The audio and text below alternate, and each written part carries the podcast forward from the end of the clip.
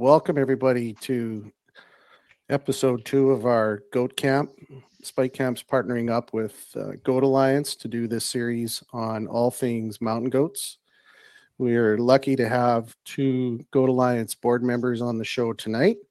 We've got one of our one of our own Canadian guys on here, Marvin, and we've got Adam. So what I'll do, guys, is I'm going to uh, let you each do sort of a little self intro, and then we'll jump into uh, the contents of the presentation. So maybe Adam, maybe you would go first, introduce yourself. Yeah, I can. Yeah, I'll go first. Um, hi, everybody. Uh, my name's Adam Smith. I'm an Alaskan resident. I live in a little town in southeast Alaska, north of Juneau, called Skagway. Uh, anybody up on their history would know that Skagway uh, the gateway to the Klondike. Um, if anybody has heard of the Chilkoot Trail, you know, Skagway was kind of that place where uh, when the gold rush happened, you know, this was the place everybody landed before they started their long march and journey up into the Yukon. Um, I've lived here for just over 10 years now. Uh, my wife is born and raised here. Her family's been here since the gold rush. Um, lots of family history in this small town. Um, town I live in is four blocks wide and 22 blocks long. So we're just nestled in the bottom of the valley.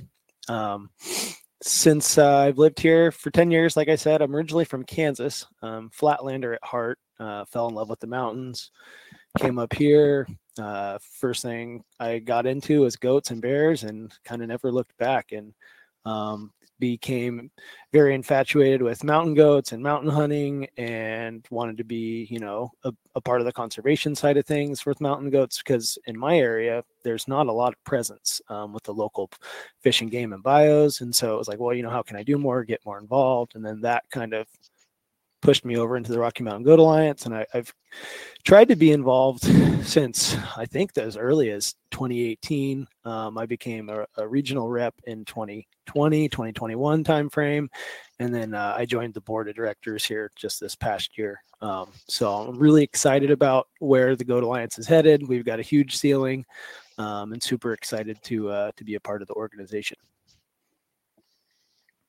That's right. awesome, Adam. Well, thank you very much for uh, coming on, and uh, we'll flip it over to Marvin.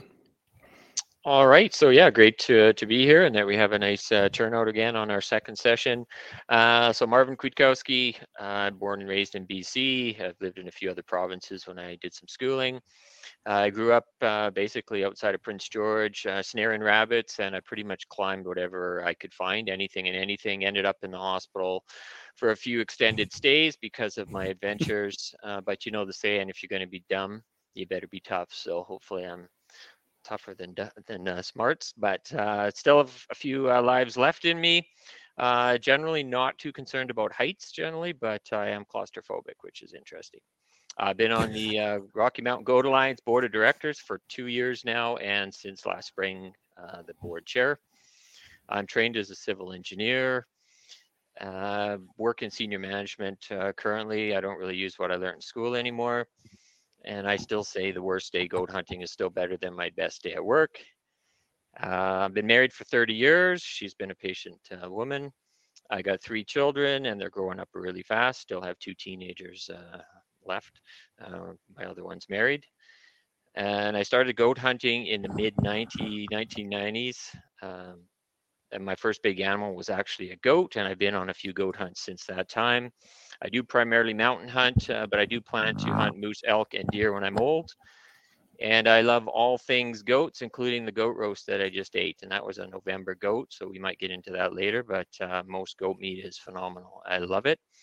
And yeah, I'm passionate about goats. And that's probably why I'm on the Goat Alliance, because I felt there was a a great opportunity and we needed representation to me in all areas where there's goats and a few years ago we didn't have a lot of representation in british columbia so i jumped on and it's been no looking back okay well, that's awesome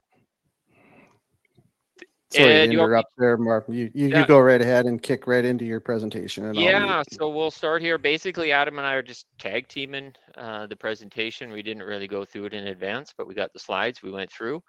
Uh, we're going to talk about the goat sex identification. That's really a big component of it. There's 20 slides on that alone. And then we're going to get into the four seasons of goat hunting. And then hopefully we got time for Q&A because we're looking for some good questions and hopefully some good answers. Uh, as you see, to, to hunt goats, one must become a goat. You can see there's a fellow climbing that pretty steep mountain there in that photo. He kind of blends in well. Uh, but yeah, goat hunting requires a lot of steep, uh, steep terrain, and it gets a little, uh, little nasty at times.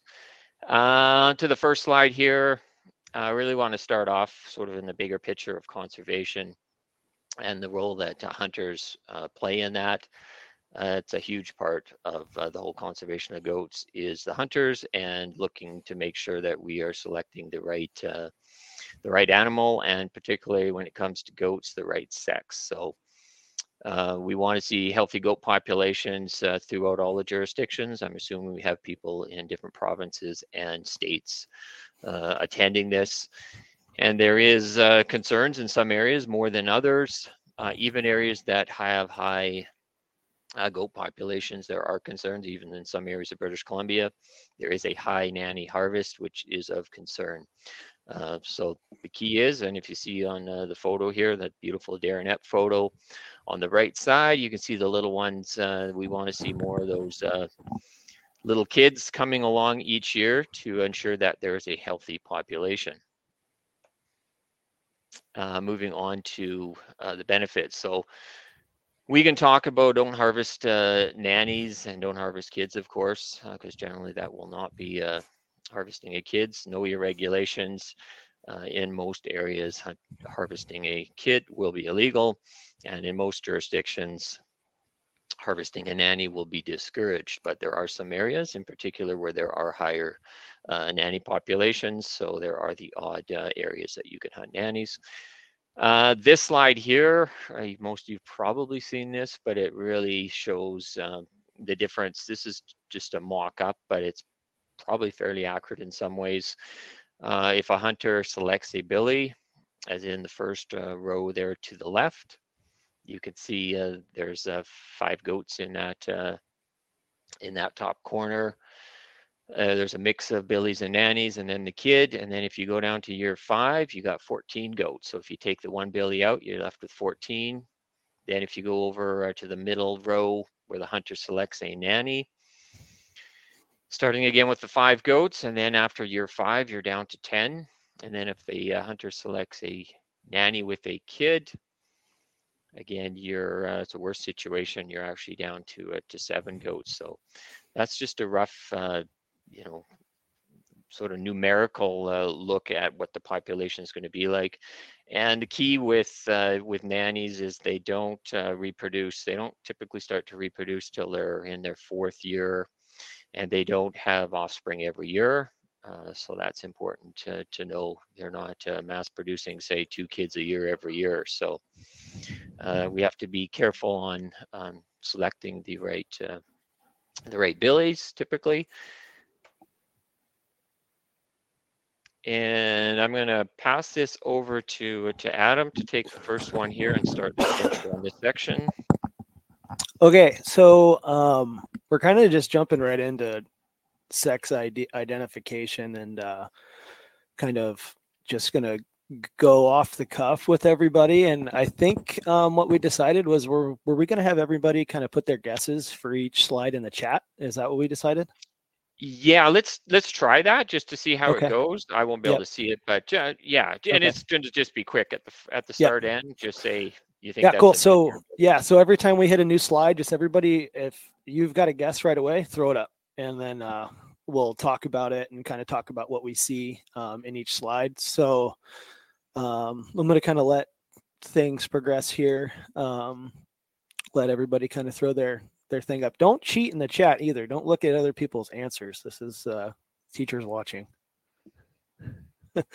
okay, so we're getting a, a pretty pretty good uh yeah everybody's saying billy looks like okay so yeah definitely a billy so we could assume that this is a typical urination posture um can't actually i don't know if we actually can see any urine coming out there um, but like some things that jump out at me um, if you weren't looking necessarily he wasn't telling you textbook like hey he's not taking a piss like the, the other things you could look at is he's kind of got a little bit of a roman nose um, nannies won't get that he's got a longer horse face um, you can see the glands. The glands aren't very pronounced.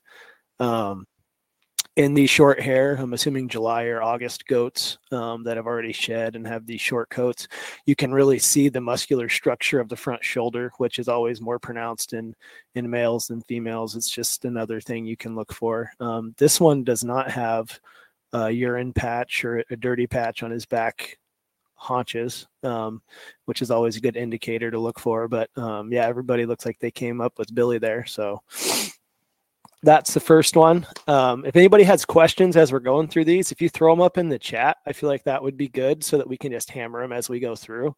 Uh, and instead of at the end, somebody being like, hey, on this slide, on this picture, you know, what about this? So if anybody has questions, please throw them up. Um, I'm kind of monitoring the chat as we go through here. Um, moving on to the next one here on. hey, Adam, I have a quick quick question. Just sorry to yeah. interrupt here. Uh, no, with regards to the with regards to the glands, um, what you know, what brings the size up, or I guess they probably don't reduce in size. Is that just age? As they get older, the glands get bigger. Is that an age indicator, or what? How does that work? Um, I don't know if Marvin has a better answer for that than I do. Um, I I do know that um, you will see glands in nannies um, from time to time, but I believe it's more of a a rutting thing.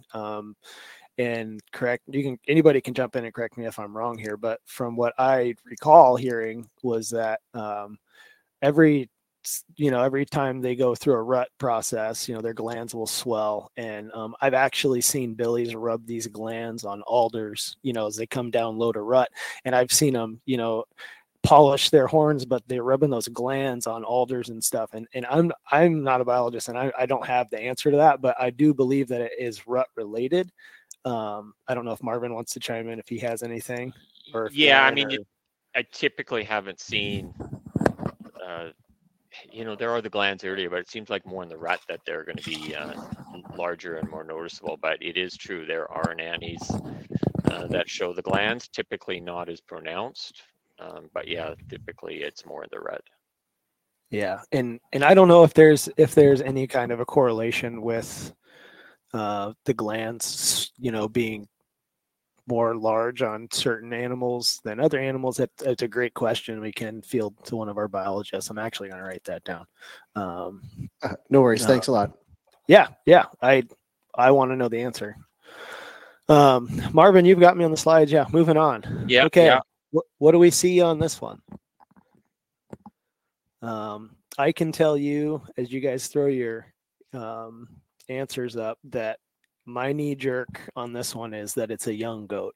And um, what tells me that is you kind of see his face and, and it looks cute and small. Um, typically with a larger billy you're going to get more of a, a, longer face like you think of it in terms of triangles you get more of an equilateral triangle out of a young goat and then you get more of a a longer isosceles type triangle with an older goat if you're looking at him head on it's kind of a way that i think of it sometimes. Um, he's got incredible growth uh, if you look at him close he's like i don't know i gotta blow it up here on my screen i think he's maybe you know five at the most. Um, so for a goat to be to be that young and have that kind of horn growth some notes that i had on this billy um, are he's probably from somewhere in southern BC because I know who took the photo. Um, he's got a short, cute face.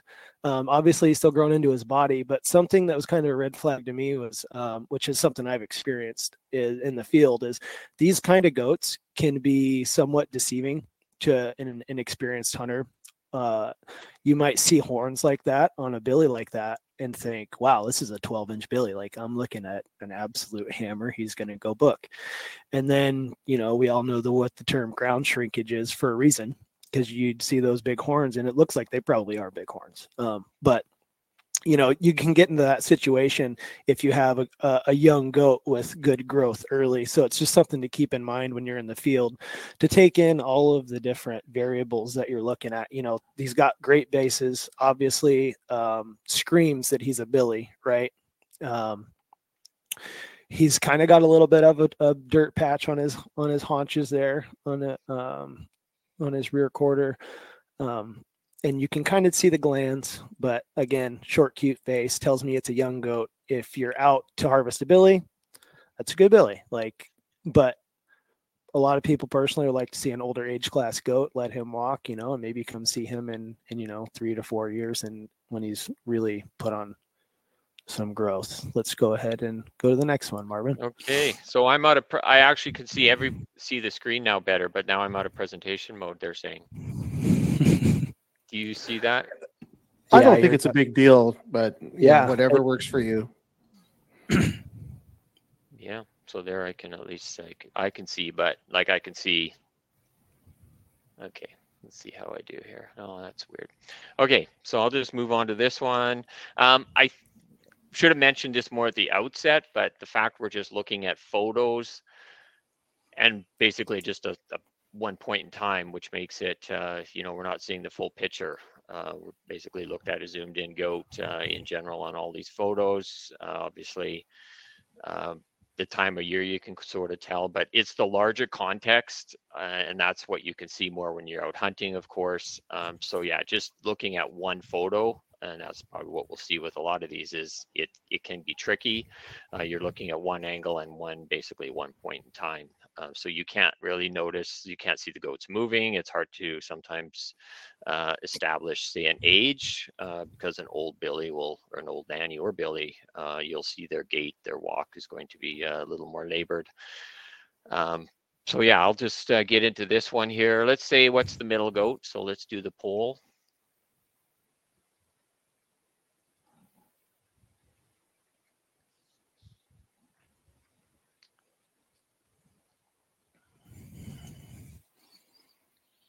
Okay, I can actually see that. So Marvin, while we're waiting here for the answers coming in, you mentioned that an older Billy will have more of a labored gait and walk, like just sort of like the rest of us. The older Yeah. you get, the stiffer you get. Okay. They they do. I haven't. It's probably in it's in nannies too, of course. I just noticed it more in Sure. billies because I'm really looking at the billies. So yeah, I'll be showing some photos Mhm. later of of the older ones, and not I can't show the gait unless I have the video. But okay, fourth one. What do we got? Fourth one in the back is a billy. I'm seeing three goats, but someone saw a fourth one. Middle looks like a billy. Okay, yeah. So uh, obviously this looks uh, more like in the rut. Uh, that's a typical uh, situation that you'll see. Uh, that is a what I'd call a younger billy in the middle. Uh, the two flanking on the outside more would be the nannies. You can see that they're just very thin horns. Uh, that middle one again, larger body, a little bit, a little bit dirtied up in the rear. Uh, so that's typically what they will do more in the rut is they'll uh, urinate in their beds and that sort of thing and get all dirty and smelly. Uh, but not a maybe not a really large billy simply because uh, the bases aren't that close together. You see the large scent glands. Um, face wise, I can't really see how mature that is, um, but I'm going to guess that body's pretty big. He's probably five or, or a little bit more than that, but just not a large um, mass on that one. That's probably like a nine nine inch billy, say tops. Uh, let's see what else here. Obviously, the large front end. Um, so yeah, I think I think everyone did reasonably well on that one, from what I can see. I would jump in here and say that, um, in a, f- a few experiences of mine, um, those glands can get very swollen and deceive you to the size of the horns, especially during the rut. So, um, I encountered a billy a few years back that, um, to me, I thought he was small, and then got in tight with him, and turns out, you know, he's got age rings stacked for a few inches, and his glands were so big that his horns, like this billy in this picture, they looked small. So it's just it's another one of the many variables to keep in mind when you're hunting goats that time of year. Yeah. And you can see glands on the uh, nanny to the left too. So I guess they're they're more of a secondary sort of indicator, right? And it, and it's very geographical too, right? Like it's and I think we'll get to this later too, but it's just something to keep in mind. You know, every area is different. So getting in and, and knowing the goats you're hunting and and what is typical to see in that in that specific you know gene of goat on that area is it's important to consider for sure. Yeah, see the problem with this is now I can't even forward the, okay. Uh, let's try that. All right, so let's see what you put down for this one.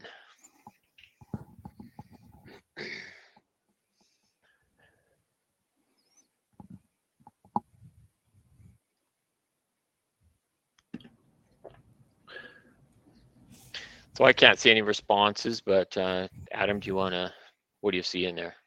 Uh, we're seeing Billy, Billy, Billy. Yeah. Three Billies so far.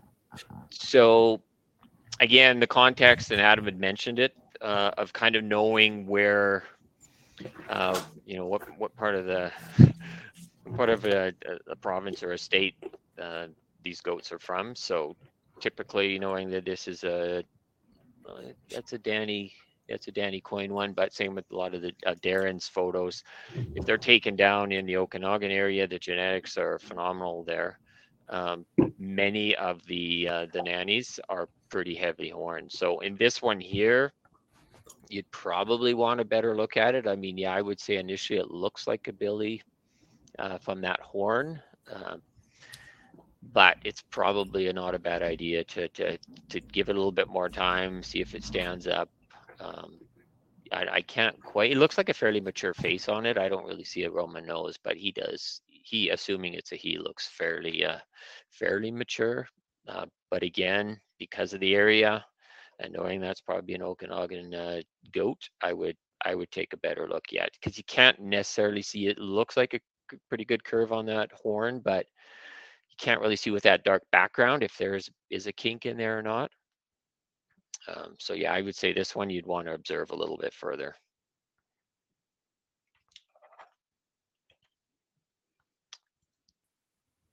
Okay. Okay. So this one, um, let's keep in mind as far as hunting ethically goes, what we saw in that last image. Um, this one's pretty obvious what it is, but the reason I picked it was just because if if you're not aware that nannies typically will bed um, downhill from their young kids, you know, to keep them from falling asleep, rolling off um, the mountain.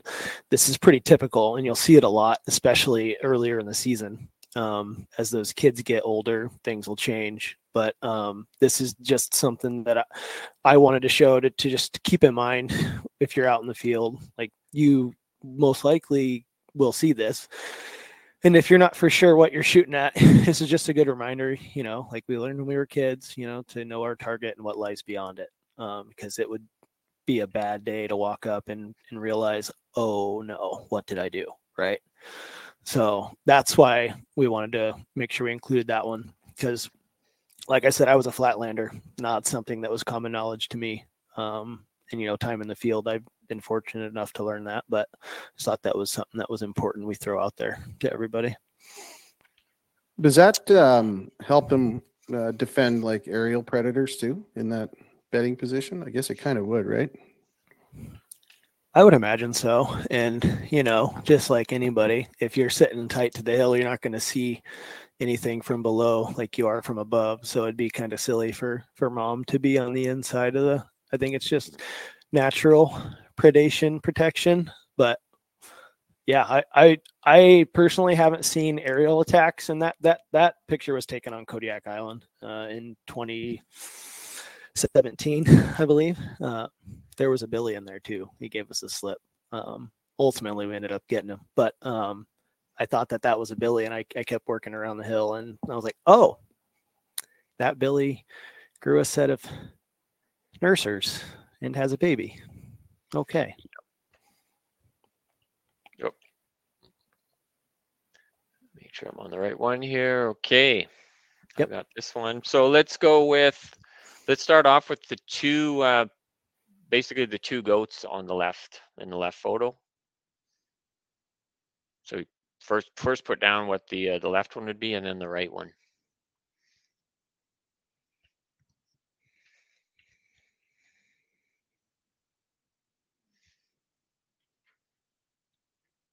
And then Adam, if you could sort of just before I start talking, kind of what are you seeing there for responses? Uh, So far, we have. I'll I'll just go ahead and quote them. Holy that bottom guy, couple dandies. Top is Billy. Billy. Billy on top. I think everybody's talking about that photo on the left there. Yeah, they're looking at both. Both Those photos. Yep. Yeah. Yeah. Because uh, the right one's different goats, but. Okay, so it looks like Billy. So yes, those are uh, those are both Billy's uh, in basically in November in the rut. Um, for interest sake, that top one, of course, you can see it's a, it's a smaller goat. Uh, even the face is not super mature, uh, but you can see the horns look pretty good, pretty good length. Uh, it's got that dirty, uh, dirty rump. Um, looking at the hide condition, this is another thing I look at just for aging. So this goat looks um, pretty nice condition. You look at the other goat here, just to the right. Uh, that goat's a very old goat. So uh, I would say it's about 12 years old. Looking at other goats, uh, kind of comparing to other goats I've seen. Uh, I was looking to take that goat. It didn't work out.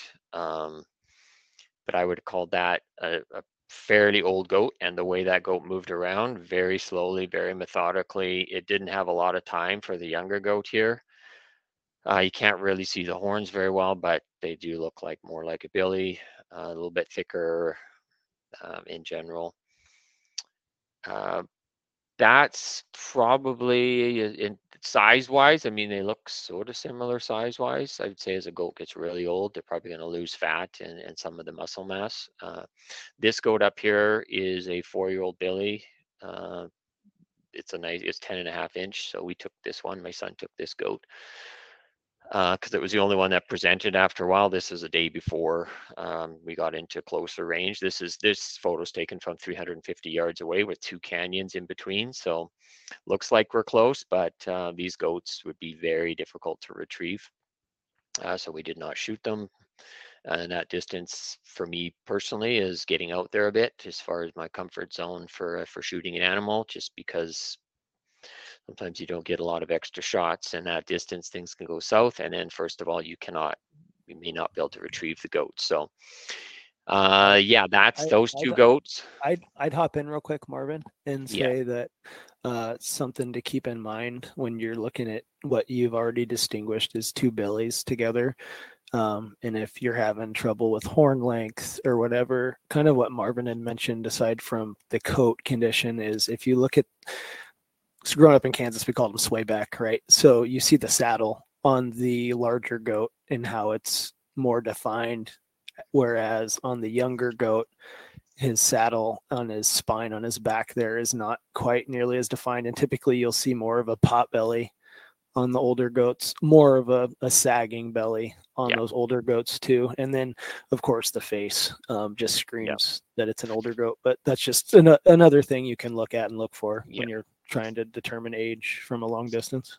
So i won't ask you to ask what these goats are uh they're billies as well but i just want to show like this one was an old goat. This one you can see the face. This is an old goat as well. This was a 13 year old billy that we took.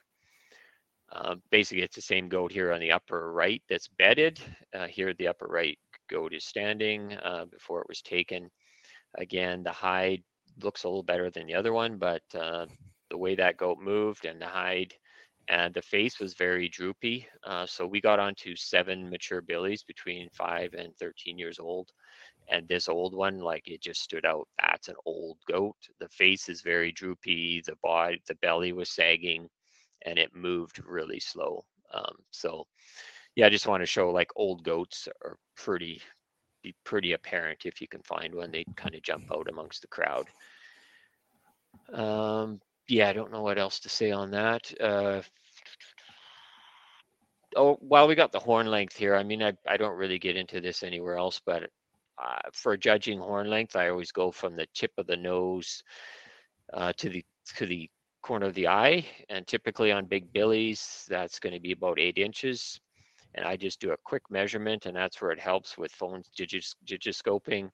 Is I just quickly measure it on my phone. I say put my thumb between the nose and the eye, and then I put that right up to the horn when it's sideways and move my thumb up on the photo. And if that looks like it's two inches beyond uh, uh, the measurement I just took, the eight inches, then it's probably a 10 inch billy and that's that's a pretty good billy to take generally.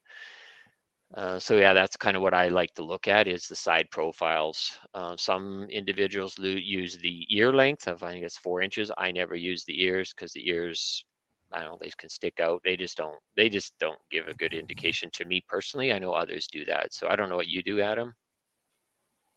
I typically do the same as you. Um, okay. But yeah, you keep in mind with a, a big old horse face billy can throw you off too.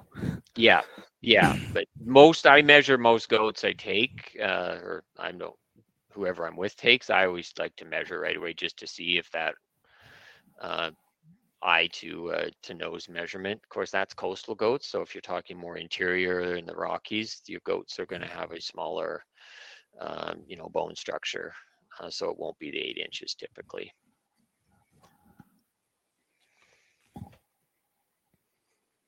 Okay, let's uh, what both these goats are. Let's put your guesses down.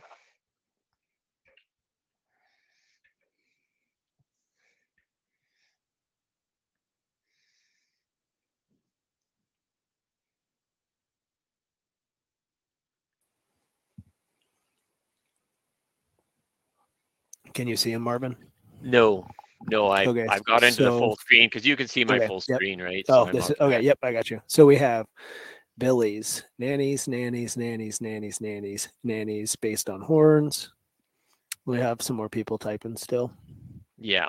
So, yeah, I'll probably start talking here while they're uh, finishing Mhm. up. Um, again, it's seeing the broader context, and this these two goats are in a very large group.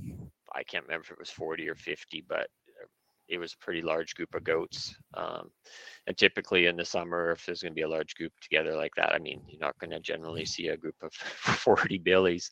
Um, it's nannies and kids for the most part, but these ones are interesting because there's a really dirty butt there on the on both of them actually. Um, so you know, you first look at that. The bodies look all right. They're pretty pretty beefy. I'd say they're mature mature nannies. Uh, you look at the horns. You can actually see probably more.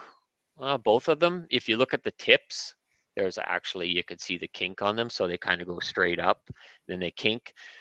And just generally, there's less mass on both of those, right from the bases all the way up, uh, quite thin on the horn. Uh, but if you just see these two goats together, depending on the area you're hunting, you know, you you could be deceived on these ones. But again, I think looking at the sideways when they're sideways views, you'll see those uh, those uh, those horns kink at the tops quite a bit. Um, mature wise, I would say that left goat, I could be wrong, looks a little bit more mature on the face, um, but that's just my guess. And the and the the body, uh, it's hard to say, but I, I was just guessing that that left one's a little bit older. But again, a couple nannies. And another thing of interest, I don't think we've mentioned it too much. Uh, in the summertime, so this is late August, the capes on the nannies are going to be in rougher shape um, for the most part. Uh, so late August with billies, the the hides, the win- they're starting to winter up a little bit. They're more uniform. Uh, they're to me usually about a month ahead of the of the nannies. Uh, so in this case here, you see, especially more on the right goat, uh, you know, the hair's a little bit rougher there. It looks like it hasn't lost all of its uh, previous years um, scruffy hide there yet. So that's another thing that I, it's kind of easier in the summer overall, like say August and September to tell a nanny from a billy just because they're not as haired up. But then it's one of the first indications I always look at the hide condition and the billies generally look a lot better. Okay, this is the last of mine for, well, for a bit here. Um, this one, take a guess.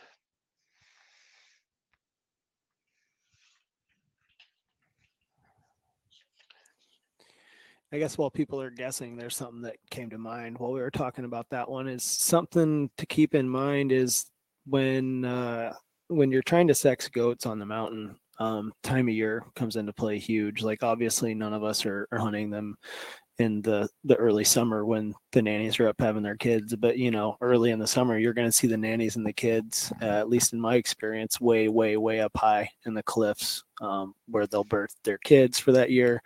And so just like depending on the season and um, where the goat is on the mountain a lot of times will tell a story too. That's just something that came to mind. Okay, how uh, what are the guesses looking like? Uh, we have Billy, old Billy, nanny, Billy, big nanny, question mark, a super nanny until I see another view. Good mass, but do the horns have kink? Nanny. We're kind of all over Uh-huh. the map here. Yep. Yeah, this was a tough one. I stared. This is zoomed in. This is from quite a distance away. Uh, this was a single goat, you know, by itself all the time. I think I saw it on the way out as well. Uh, so this one, we looked and stared and stared, but uh, after a while we concluded it was an old dry nanny. Uh, you could see kind of the, the the back, the hip structure, the bones. It looks like it's got it's aging. Um, even the hide condition, you can't really tell here because the photo's so zoomed in. I do recall it walked fairly uh, methodical and slow. Um, it does have decent weight uh, on those horns, so yeah, it, it we had to look and look because it looked to me like it had some pretty good mass that it carried. It just doesn't have huge bases, but it's got a fairly mature face as well. Uh, but yeah, we were able to see, uh, you know, the horns at different angles. Um, and I always, I always say if, I guess one of the assumptions I always think is it's it's a nanny until I can prove it otherwise. Because a lot of times if goats are iffy, um, it's either a young billy or it's an old nanny. Um, and I kind of typically you don't want to shoot either of those. You want more of a mature uh, billy, five to five years and older. Um, so yeah, it's it's kind of like assume something's a nanny, and and and try to prove it into a into a billy. So yeah, that's that's what this is. This is a nanny. What we figured. Okay, Adam. Yeah, so this is kind of fun because it's pretty similar photo. Um, and to play off what Marvin said is is um, it's kind of like anybody that has sheep hunted in the past. There's you know like legal. It's the legality portion of it, right? Like a lot of guys go sheep hunting, they they assume every ram they see is is not legal, and they find you know two or three with different ways to prove it legal. It's it's the same with goat hunting. It's it's better to err on the side of caution. Um, in in my experience, what I found is when you find a good old mature goat, you know, and there's no question. And like Marvin said, if there's any question, you probably should just err on the side of caution and walk away from that goat. Um, we are getting an overwhelming amount of billies. Um, Yeah, I would have said The, Billy uh, too. yeah, well, S- Sam Nelson, my my hunting buddy's in here, and he commented, "What a beast!" So the goat, if anybody's in the chat, the goat's profile picture, that's the goat that's sitting here. Um, so this was a. What did we decide he was, Sam? Chime in in the chat here. He's a he's a good Billy. Um, we had watched him the night before. Um, he's 13. Yeah, thanks, Sam. So 13 year old goat. Um, hammer time. Um, you see he's got that Roman nose. Um, he's he's got that dirty rump. Um, we I think we watched him for like three hours eating our dinner the night before opening day, and then opening day we woke up and he was gone. uh, little bit of a a gong show, but uh, Sam ended up making a great offhand shot at about 140 yards. We got up into his bedroom and found him, and story was great. But um, that goat left no question. Um, we've got some video later on in the slides here. Um, spoiler alert, uh, and you'll get to see him make make his bed. But um, he was a hammer from the start. And when you see things like that nose and just the way that he moved and how methodical he was with every step he took, you know, it looked like there was attitude and and thought in everything he did. Um, so when you see a goat like that, there's no question. Okay. Looks like this was mine. Okay, let's guess. Let's guess the upper one.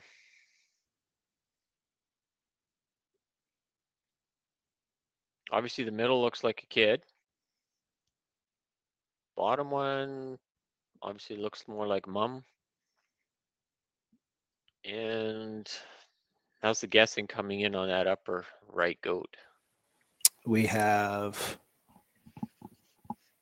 Billy, young Billy, looks like a young Billy. Um, people are chiming in on the bottom one, calling it a nanny. hmm Young Billy up top, young Billy up top. Yeah, I'm going to go ahead and say that the middle one is a kid. that's what I thought. It looks. Uh, I can't. Would, would Billy or Billy or Nanny? You know, it could be a young caribou. It's hard telling. Okay, so we're gonna keep moving along here. So that upper one, I would say yes, is a Billy. Now, if you look at the body and compare it to the nanny down below, I'd say they don't look much different. So uh, I don't think we've mentioned it yet. Is that often um, the two-year-old Billies, say even anywhere from one to three, they'll still hang sometimes around with mom and the uh, nanny and kid groups. Uh, so this to me is probably a two, maybe a three-year-old Billy. I, it's hard to count the rings here, but I don't see a lot of rings. It's just that body is not much bigger than the nanny, so that's telling me something right there. The face is as well is not very thick. It looks like a youngish looking face. Um, so that's, but would it have a slight? Yeah, just the horns itself would say that's a Billy. Um, I don't see a kink there, so just there's some good mass there.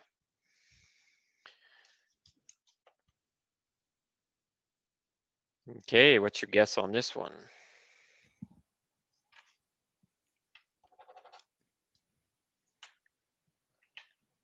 What time of year do you think this, this photo was taken, Marvin? Oh my goodness, this one? Yep. That's got to be like, well, that's a Dan, that's a Darren Epp one. So that's definitely in the heat of the summer. guess. It's when? Mid-June. I would guess mid-June. He already put it in the chat. I was going to say maybe early July, but it's definitely not. It's mid-June. Yeah. It's mid June. Yeah. I mean, that thing is,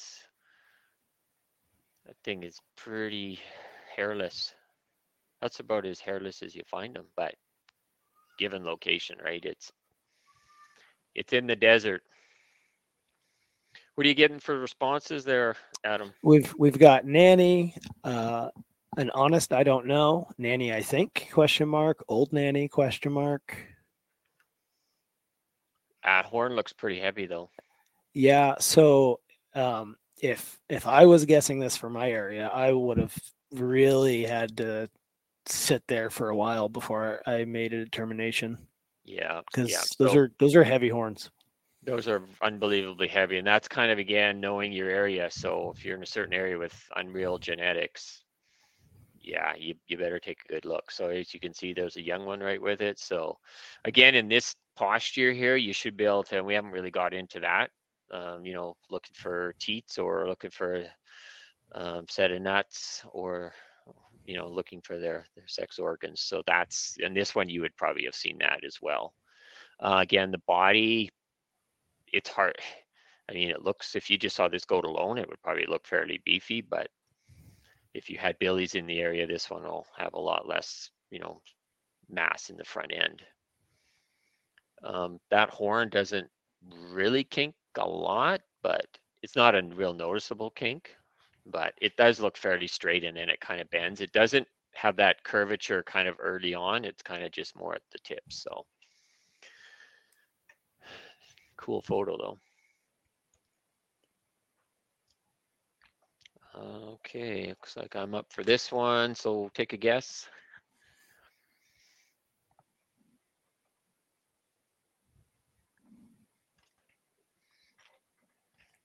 I didn't notice this last time I looked at this slide, but there's grass in his horns. That's kind of fun. Like he's been either Yeah. getting tangled up in them or getting rowdy. Yeah, like what's he doing that for? he's might be trying. You know what he's trying to get is some of the fresh new, Yeah, uh, that, the, the, the, new green up. yeah, he's digging in, finding some good stuff. It's the John Timmer one, so this is probably down south in the states. you know, a Colorado goat maybe. Yeah. So we're seeing Billy, Billy, young Billy, Billy, Yeah. Billy. So like Jamie Maher asked, does the river start with a K? Rack around Washington. there you go. Oh, so Washington one, goat. There you go. Thanks, Darren. Oh, it's Washington. Okay. Yep. Who who said that? Who knew that? Darren. Darren knew. Yeah. Okay. That Makes the nose all says all, bees all. So I would say this one. I'm looking at a goat with fairly short horns and not tons of mass, but heavier in the bases. You could see a little bit of the. You can actually see a bit of the scent glands and more mass. The face to me looks a little bit younger. Hides in Um, great shape. Hides in great shape except the rear end. I don't know what happened. Don't worry about that guy. That little Yeah. guy. Don't worry about him. So yeah, I would say this is uh this is definitely a Billy. Okay, we'll keep moving along here. We're getting closer to an hour coming up. Okay, just guess the uh the far left one.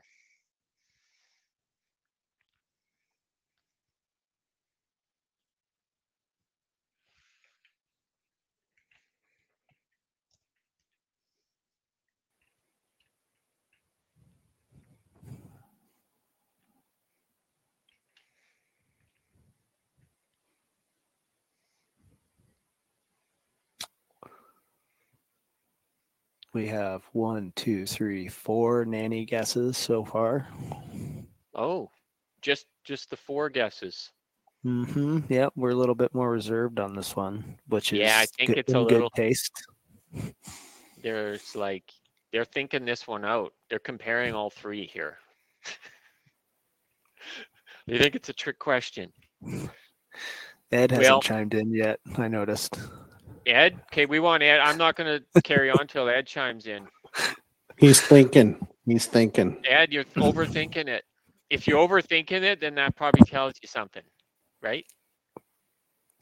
Or maybe he's maybe he's finishing up dinner. We should throw him a bone Uh, here. he's- Nolan chimed in and said long nanny. We got a couple more nannies in there. Okay, no no Billies though. No, no Billies. Okay, that's a that's a. that's Chris nanny. Clark said XY chromosomes. Chris, okay. So that is a nanny. Oh, Ed had to go. Ed Ed left. Yeah, I think see. Ed had to leave. Yeah. Yeah, Okay, so that's throw an old under the nanny. bus. Um, that that goat was uh, was taken, and yeah, it was an old it was an old nanny. Uh, but from a long distance away, that's that's a pretty gentle curvature on those horns, and there's pretty decent mass.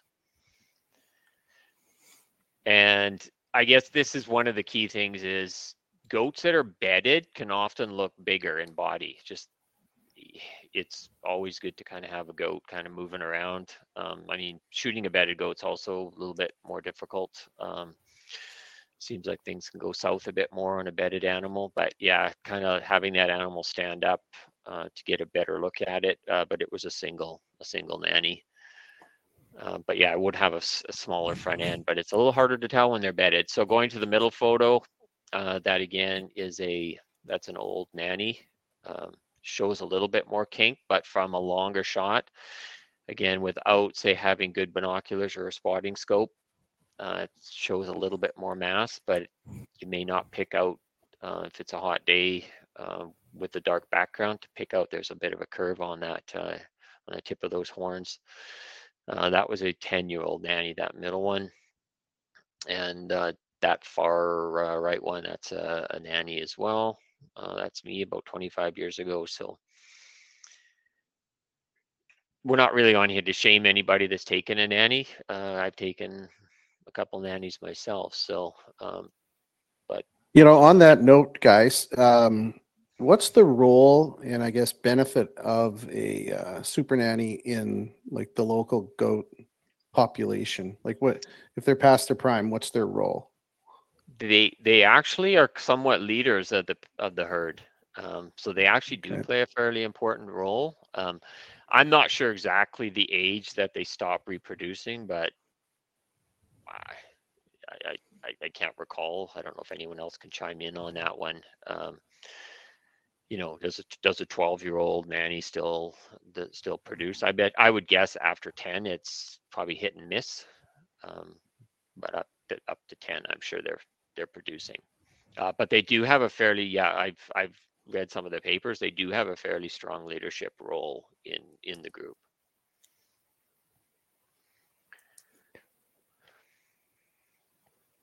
Yeah, that's that's kind of spot on. Um, Yeah. I would I would say that they're a little bit more um, moody too. It seems like anytime I've I've blown anything and, and been around a nursery group with nannies and kids, it seems like that old grandma finds her way to the front and lets you know, stomping her stomping her hoof and kind of giving you the business. Um, this shot here, as answers are starting to come in, um, I'm actually going to let them come in for a second here before we Yeah. go diving in. Um, I did want to mention that Marvin talked about, um, you know, letting a goat stand up and kind of tell you things. A lot of times, after a goat's been bedded for an extended period of time, when they stand up, the first thing they'll do is take a piss, and that will tell you right away what it is. So, if you're having lunch or having dinner and putting a goat to bed like it it's kind of important if you're not sure on on a group of goats to have somebody on the spotter or binos whatever it is and have somebody dedicated to watching them because but you know before they go to bed they're going to take a piss and if they've been bedded all afternoon when they stand up they're probably going to take a piss and that's going to tell you right away. And then you can use that to identify you know the different goats in the group or whatever or it'll maybe it'll give you the the green light go and you can make a plan and go hammer a billy first thing in the morning.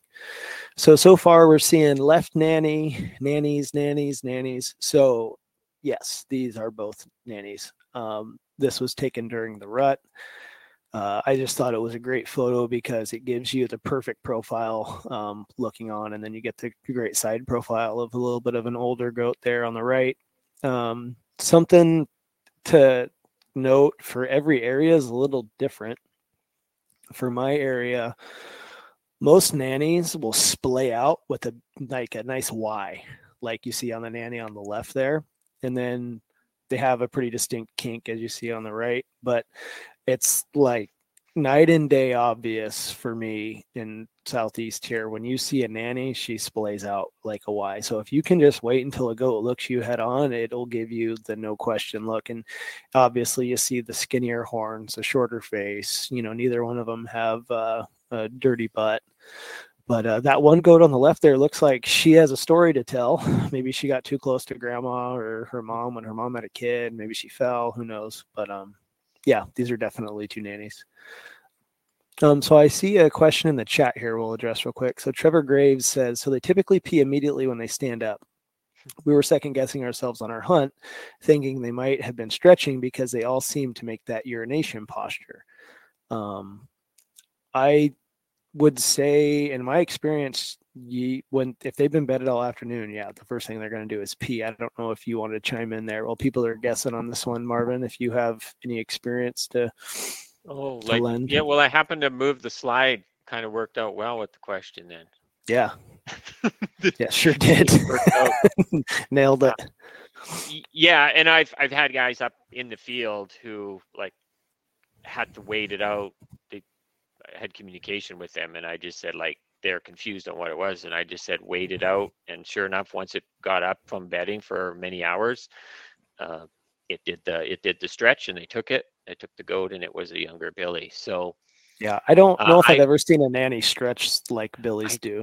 I don't think so, but maybe they're str- like I'm just wondering if they were stretching to stretch. Yeah, but it's not- I'm gonna pay more attention to that in the field now Yeah. and see if I can Yeah. pick a nanny out So- doing that. So I'm guessing everyone's get, getting this one correct.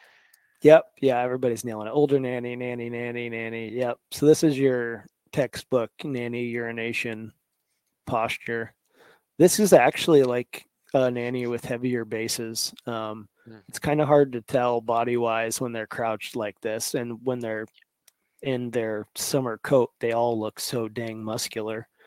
But Yeah. um, you know, you kind of got like a shorter neck maybe. And uh a lot of times what I've noticed is is with nannies um, in the summertime, their horns immediately behind their horn, you'll notice their skull goes straight back. Where with billies, you will actually see those glands. And so, like, this is a good picture to show that. Like, as soon as the horn ends, skull goes back into Yeah. the neck and into the atlas joint and, and down. But I that's something that I picked up on on summer goats when you're out scouting or you know you've drawn your tag or you have your over the counter and you're looking.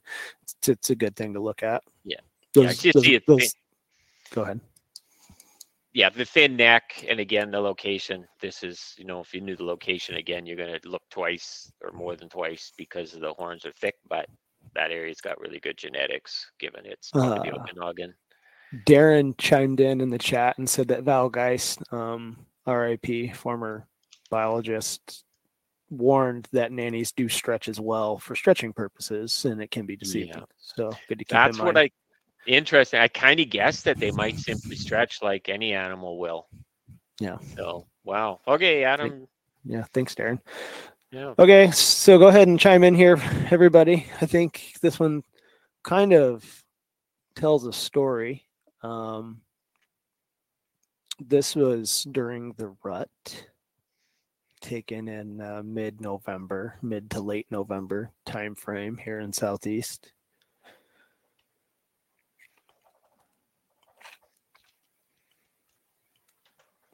Let some guesses come in here.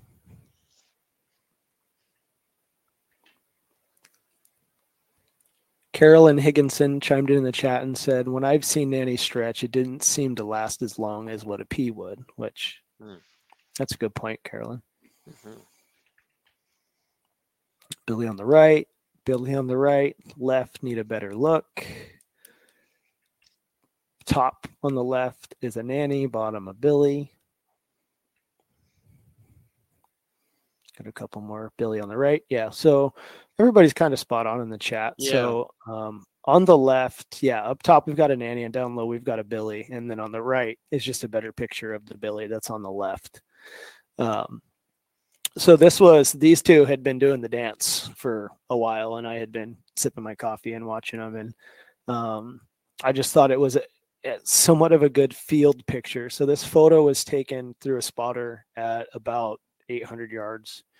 Um, that nanny and that Billy, I just you could kind of get a taste of what it's really like in the field for what you're going to see in the spotter for the difference in the horn girth. So you can see it and it kind of jumps out at you, but until you spend time at looking at one animal, you shift that picture on the right, it kind of just overwhelmingly tells you it's a billy. Um, if if you have you take everything into account, you look at his face, his horns, his body structure. He's got a big pot belly. You can kind of tell he's got a sway back, judging by the picture on the right, and then you take the photo on the left that we previously took, and so this um, sequence of photos just kind of for me was something I wanted to show so that it was available to you to, to show that you could see the importance of what digiscoping brings to you as the hunter um, because a lot of times you will miss things as they happen in the field. So say you're watching that billy and that nanny stands up and she turns around and looks real hard up to her left and there's another billy on the ridge up above that you never would have seen but if you check your video afterwards you'll be like oh i wonder what she was looking at and then like a lot of times you'll find more goats that way. And so if you are using um, a spotting scope with the digiscoping setup I, it's very valuable in the different ways that you can use it and this that was just kind of what i wanted to present here. Okay what do we see on this one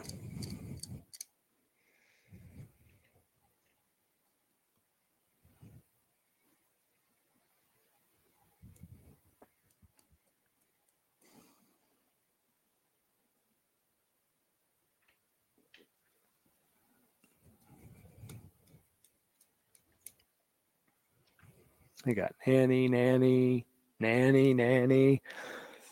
Hmm. A few more people typing still. Marvin, when you look at this goat, what do you see? What jumps out at you? Um, I mean, there's some decent, there's some decent mass there. Um, to tell you the truth. the Face doesn't look young. The face looks a little bit older as well.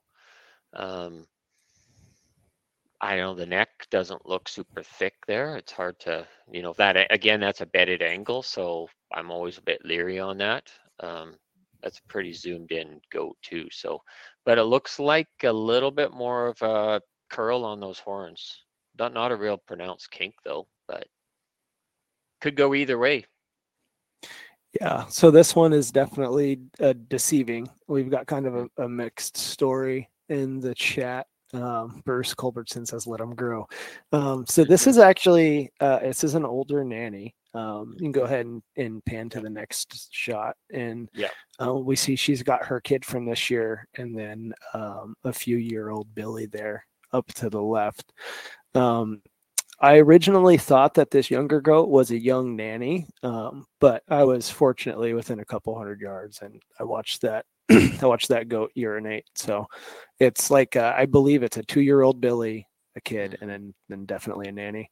And there was a another pair of goats um, with these two, and it was a young nanny with uh, it, it appeared to be her first kid because she had very short horns and not very many growth rings, and so that's always something to keep in mind. Is you know, obviously when you get these pictures, you're you're only looking at a limited amount of variables. So you know when you see more than two or three goats together, you're, you're pretty safe to assume that the biggest goats are going to be older nannies, and then those middle goats, most more than likely, you're going to have a younger Billy. It seems like it never fails. There's a two or three year old Billy always in the mix. So this is a video of that goat from earlier that Sam harvested, and I wish I could have paused it at the beginning. Maybe we can let it play through and come back because you got to see his uh, hairy Dangley's there when he stood up, and it told the whole story. But you can, and we have this video in like time and a half so we can get through it but you see him making his bed and throwing his dirt up on him and getting all comfy and cozy. This was taken at like 7.50 at night. He was getting bedded up for the evening. Um, sam was fortunate enough to harvest him the next morning. Um, but yeah right right here where he stands up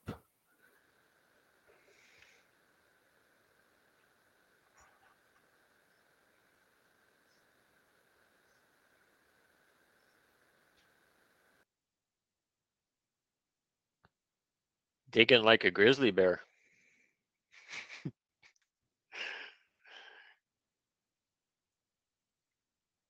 okay. So there we go. We went through all the slides. Took about an hour. So we're this part here is probably going to be about a half an hour. Uh, getting into the four seasons of goat hunting.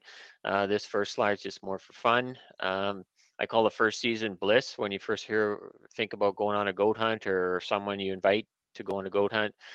They're just pumped as could be. It's all rainbows and unicorns. Um, so yeah, that's kind of the start of a hunt. And then uh, once you uh, start getting into the hunt, sometimes there's that anxiety that sets in. Even going to a new area, even if you've goat hunted for years, sometimes there's a little anxiety about you know, what are you going to find? You're going to be able to find goats. Is it going to be ugly terrain? Um, in good enough shape? Then when you're in the hunt, you know, you can see on some of these photos here, there might be a little bit of regret. Um, well, let's see what's. Going. Oh. Can anybody hear me? Oh yeah, we can hear you. Yeah. I think Ad- we lost Adam we lost said- Adam though. Oh, that's why I was confused because I didn't know if I was disconnected. okay yeah who do, what was it just me did i the only one that went Yeah, Yeah, I so think- you disconnected. I thought maybe I disconnected. weird No, no, you're there. Both of you are here. bummer All right, so then uh, there's some regrets, but uh, you know the the survival instinct is in all of us who uh, like to mountain hunt, and we just keep thrashing it out. No pain, no gain.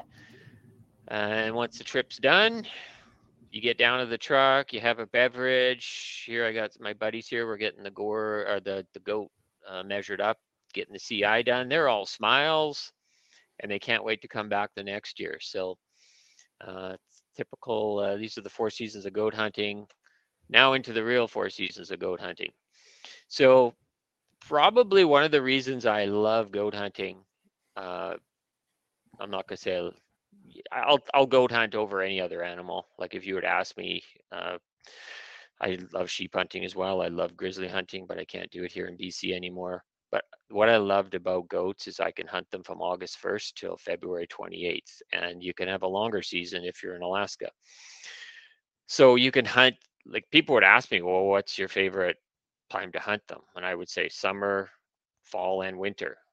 They're all different. They're all unique hunts, um, and for different reasons. It's important to know that. So when individuals are asking, oh, they'd like to go on a goat hunt, or if I ask somebody you want to come on a hunt, I'd have to I have to ask like ask some basic questions of what kind of experience are you looking at uh, what's your hunt duration and really what do you want in a goat so you're looking for a nice hide uh, you're looking just for a euro mount uh, meat consideration sometimes if you're late in the rut uh, the meat can be a little bit stinky so that's sometimes a consideration as well. So all these things to consider. Billy or nanny on that one? Yeah looks pretty beefy. Everyone's going to say billy so uh, so I'm going to kind of go through uh, the early season session and then Adam's going to take the next one. But Adam, you can jump in here if I'm uh, missing anything as well. Uh, so kind of just do a high level overview of the different uh, factors, considerations in each season. Uh, so when we're talking early season, we're really talking more summer, early fall. So uh, in certain jurisdictions, goats open August 1st. so really, I'm talking August. I'm talking talking into uh, September as well, uh, potentially into October as well.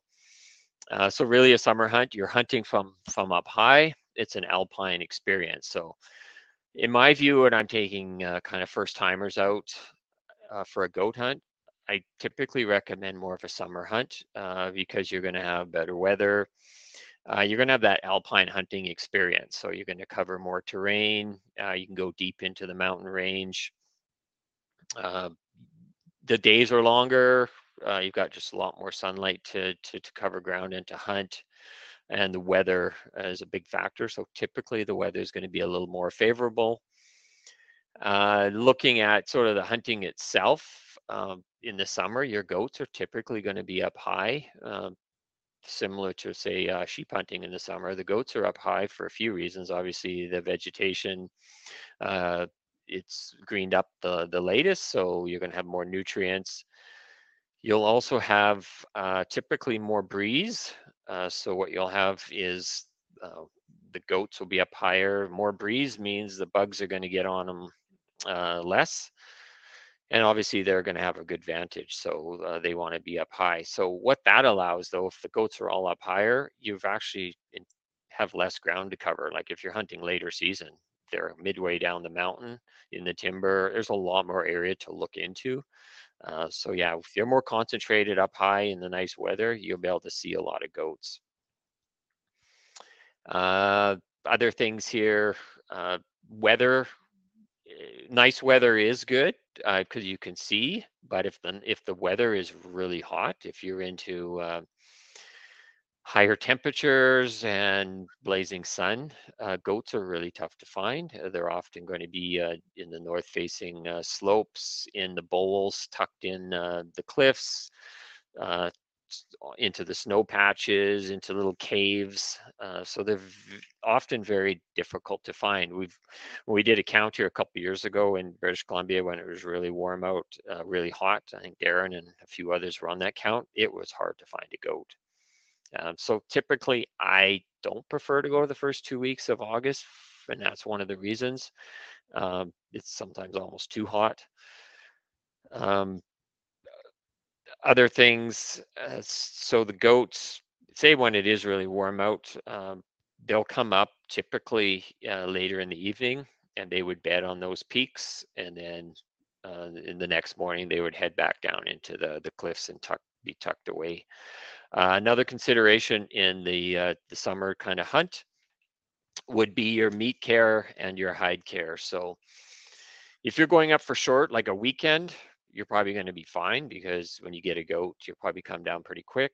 Uh, you want to cool the meat quick, uh, keep it in the shade. But if you're up for 10 day hunts, which typically uh, what I do these days, 10 day hunts, you're going to have to think about the hide if you if you're going to keep the hide um, and bring salt up. So similar to if you're on a sheep hunt.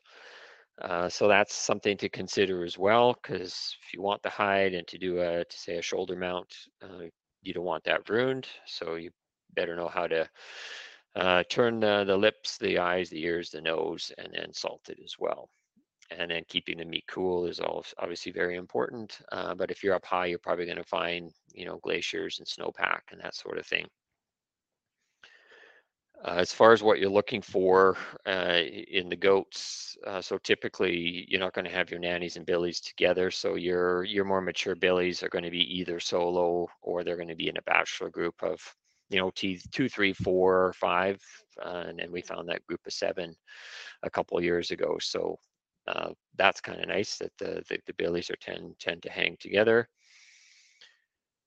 Uh, looking at your nannies and kids are going to be together. We mentioned this before. The younger billies, uh, you know, the one to three year olds uh, will potentially be with those uh, nanny and kid groups.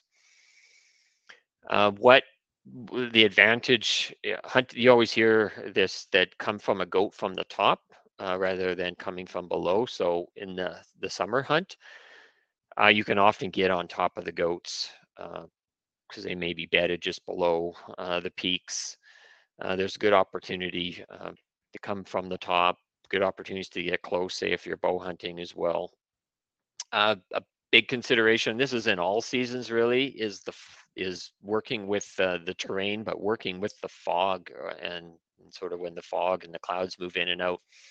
So this smaller photo here, there was a goat. I can see him here. Uh, he's bedded. It's pretty small to see. Um, so we were hunkered in our tent Again, we pitched our tent at the very top, so we have you know good vantages into the bowls, into the south-facing slopes.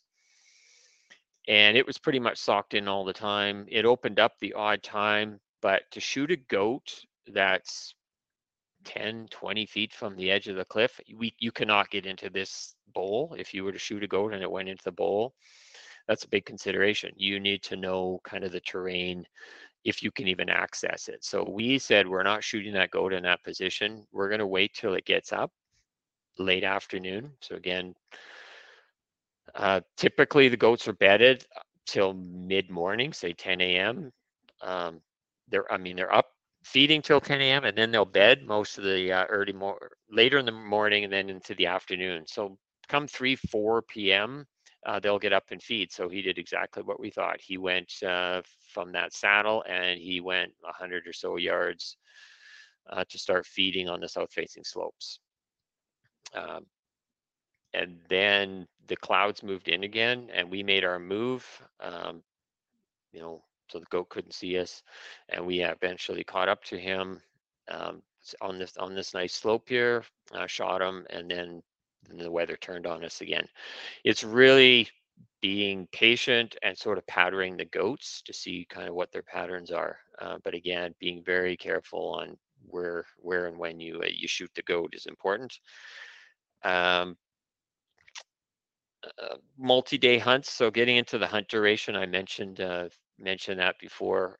I used to do a lot of one-day hunts, weekend warrior style hunts. Now I pretty much only do 10-day hunts it just allows you more opportunity to uh, to be more selective so you can go deeper you can turn more goats down and say you know what? I got more time i'm not going to rush it and you can just wait for days and when you hunt say more coastal terrain the weather is going to be nasty you simply could be in your tent uh, for days and days. On this hunt it was a 10 day hunt we had two days we could hunt out of 10 and we ended up getting the billy but that's just what you're prepared for and if you have the length of the time up there you're probably going to find some decent weather but yeah you count on count on uh, there being poor weather. Uh, i've got a comment in about the thermals. Uh, so typically uh, in the morning the, uh, uh, the thermals so the wind, it's a slight wind because wind is separate from thermals. Thermal is just the, uh, the, the air heating up and then it moves in a certain direction. So they move downslope in the mornings. And then uh, as the air heats up, they go upslope. There's sometimes only so little you can do with thermals and then again with wind up there, but you can get um, yeah, I, we do try to watch that. We get winded, or if the thermal's in the wrong direction, uh, the goats will smell you and they will take off. So often, if I'm heading up a mountain uh, and the goats are on a ridge, I will be on the ridge over, say at 200, 300 yards, 400 yards. Uh, so that way you're coming from beside them, you're not coming from below, but also if the thermals won't affect you as much. Uh, but if there's a whole new weather system, a high's moving in or a low is moving in, and there's strong winds, the thermals won't really matter because the wind will will screw you anyways. Um, but yeah, there's sometimes you just can't do much about the wind. I talked about the goats' patterns, uh, bedding close to the escape terrain, and uh, yeah, I did mention of again just looking at the terrain that you're in. Uh, that's critical. Uh, you see a lot of goats that are pretty beaten up. Uh, you've you know you hear of goats dropping off 500,000 foot cliffs, and there's not much left. Um, you don't really want to get into that situation where there's you know the the, the meat's all uh, torn up, uh, horns are all busted, and you may not be able to even get to that goat. So that's that's probably one of the biggest things, not just in the summer, but even in the fall hunts, is when to shoot and when not to shoot. Um, Adam, anything there that I may have missed? And some of these things, again, they'll translate over into the later season hunts. So it's just more of a, an overview of, of the style of hunt. I will mm. mention this in the early season, my favorite time is the first two weeks of September. It's a little bit cooler.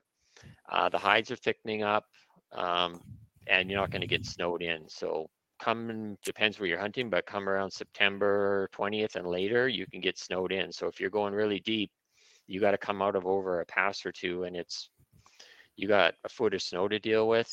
It or even less snow, wet wet snow of three inches even. It could be treacherous. So uh, that's just my personal preference. If I'm going to do a summer hunt, it's going to be in uh, earlier in September.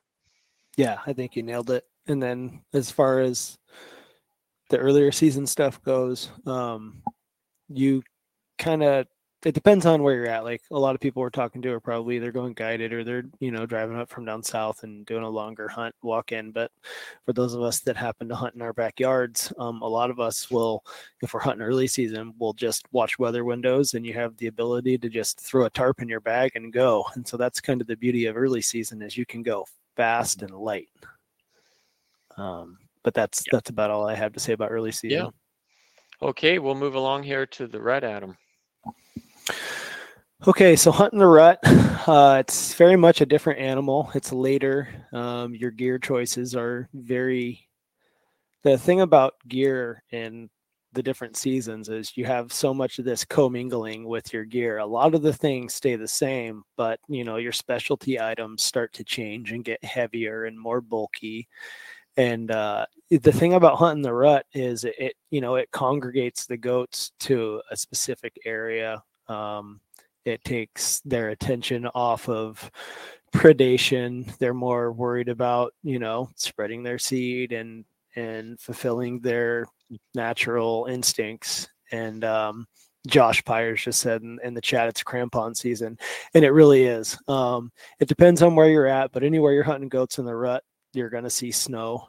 Um, in my experience, hunting the rut is kind of like this double-edged sword, right? Because you you've got all these billies that you know where they're going to be. If you can find a goat on a mountain, you're probably going to find a good billy if you're in a good goat population area, right? If you're in a population dense area, you're probably going to find a good billy. If you can, if you know where the goats are going to be, or you know, uh, um, in my experience, if you have an idea where the goats rut every year, typically they're going to be in those same those same places.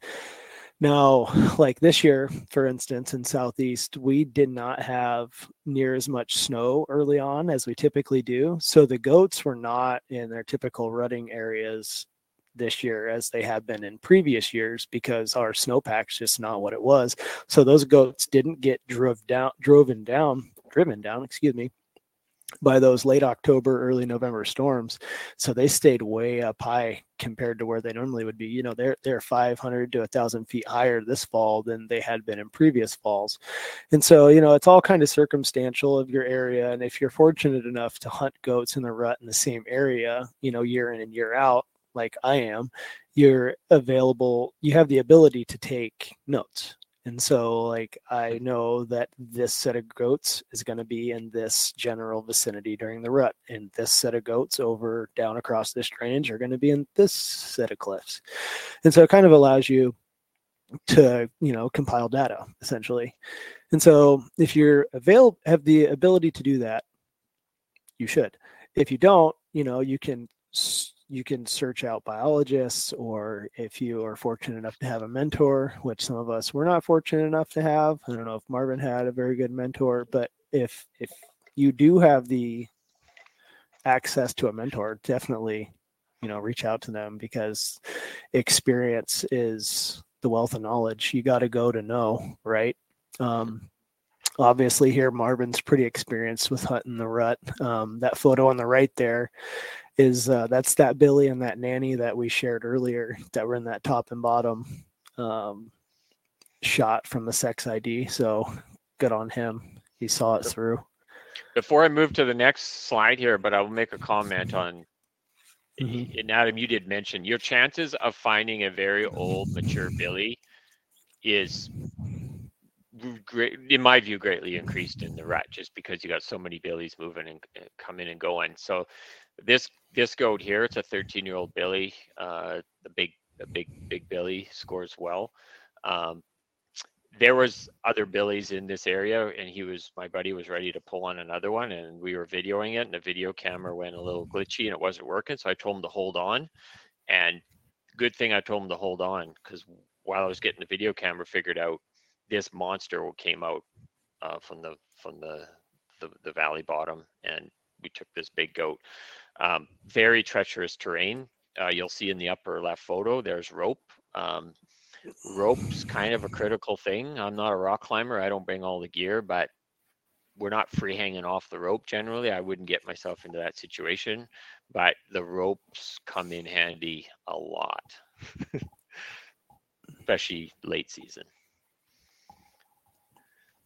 Uh, and then how about the center photo? Is that the same? Oh, that's the same one. Yeah. Same hunt. Yeah this photo doesn't have any um, more, more you, info on it. But you anything else there that you might have missed? What about? Um, yeah, I was going to mention um, you kind of have some whites on here. Um, if you throw on over whites or snow camo or anything to make you look more like a goat, um, sometimes in the rut, those billies are pretty curious. Um, I think back in 19, uh, I think it was 19, 2019, I harvested a, a nice goat and uh, that situation was kind of similar. We had um, a kid had popped out of the trees at about 300 yards, and and I thought that we were dead to rights because that kid was stomping and snorting at us, and then the nanny followed him, and then fortunately enough, the Billy was right up the nanny's butt, and he followed her out, and it was just one of those perfect situations, you know, right place, right time.